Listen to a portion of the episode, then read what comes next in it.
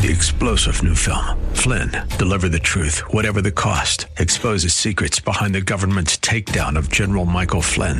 Flynn knew what the intel world had been up to. He ordered the first audit of the use of contractors. This set off alarm bells. He told the truth. He was the most dangerous person for Donald Trump to hire. They had to get rid of Flynn.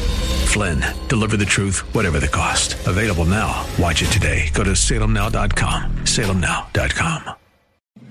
The Cal Thomas Commentary is brought to you by Values Through Media.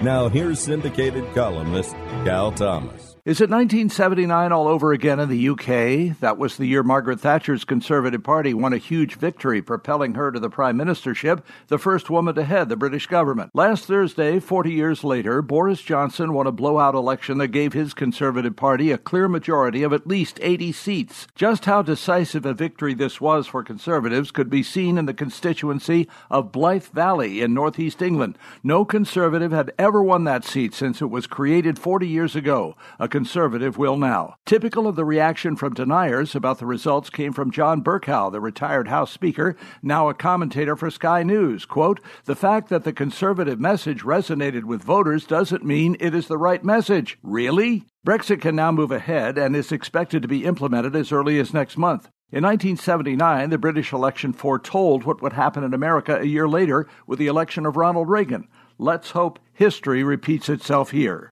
I'm Cal Thomas.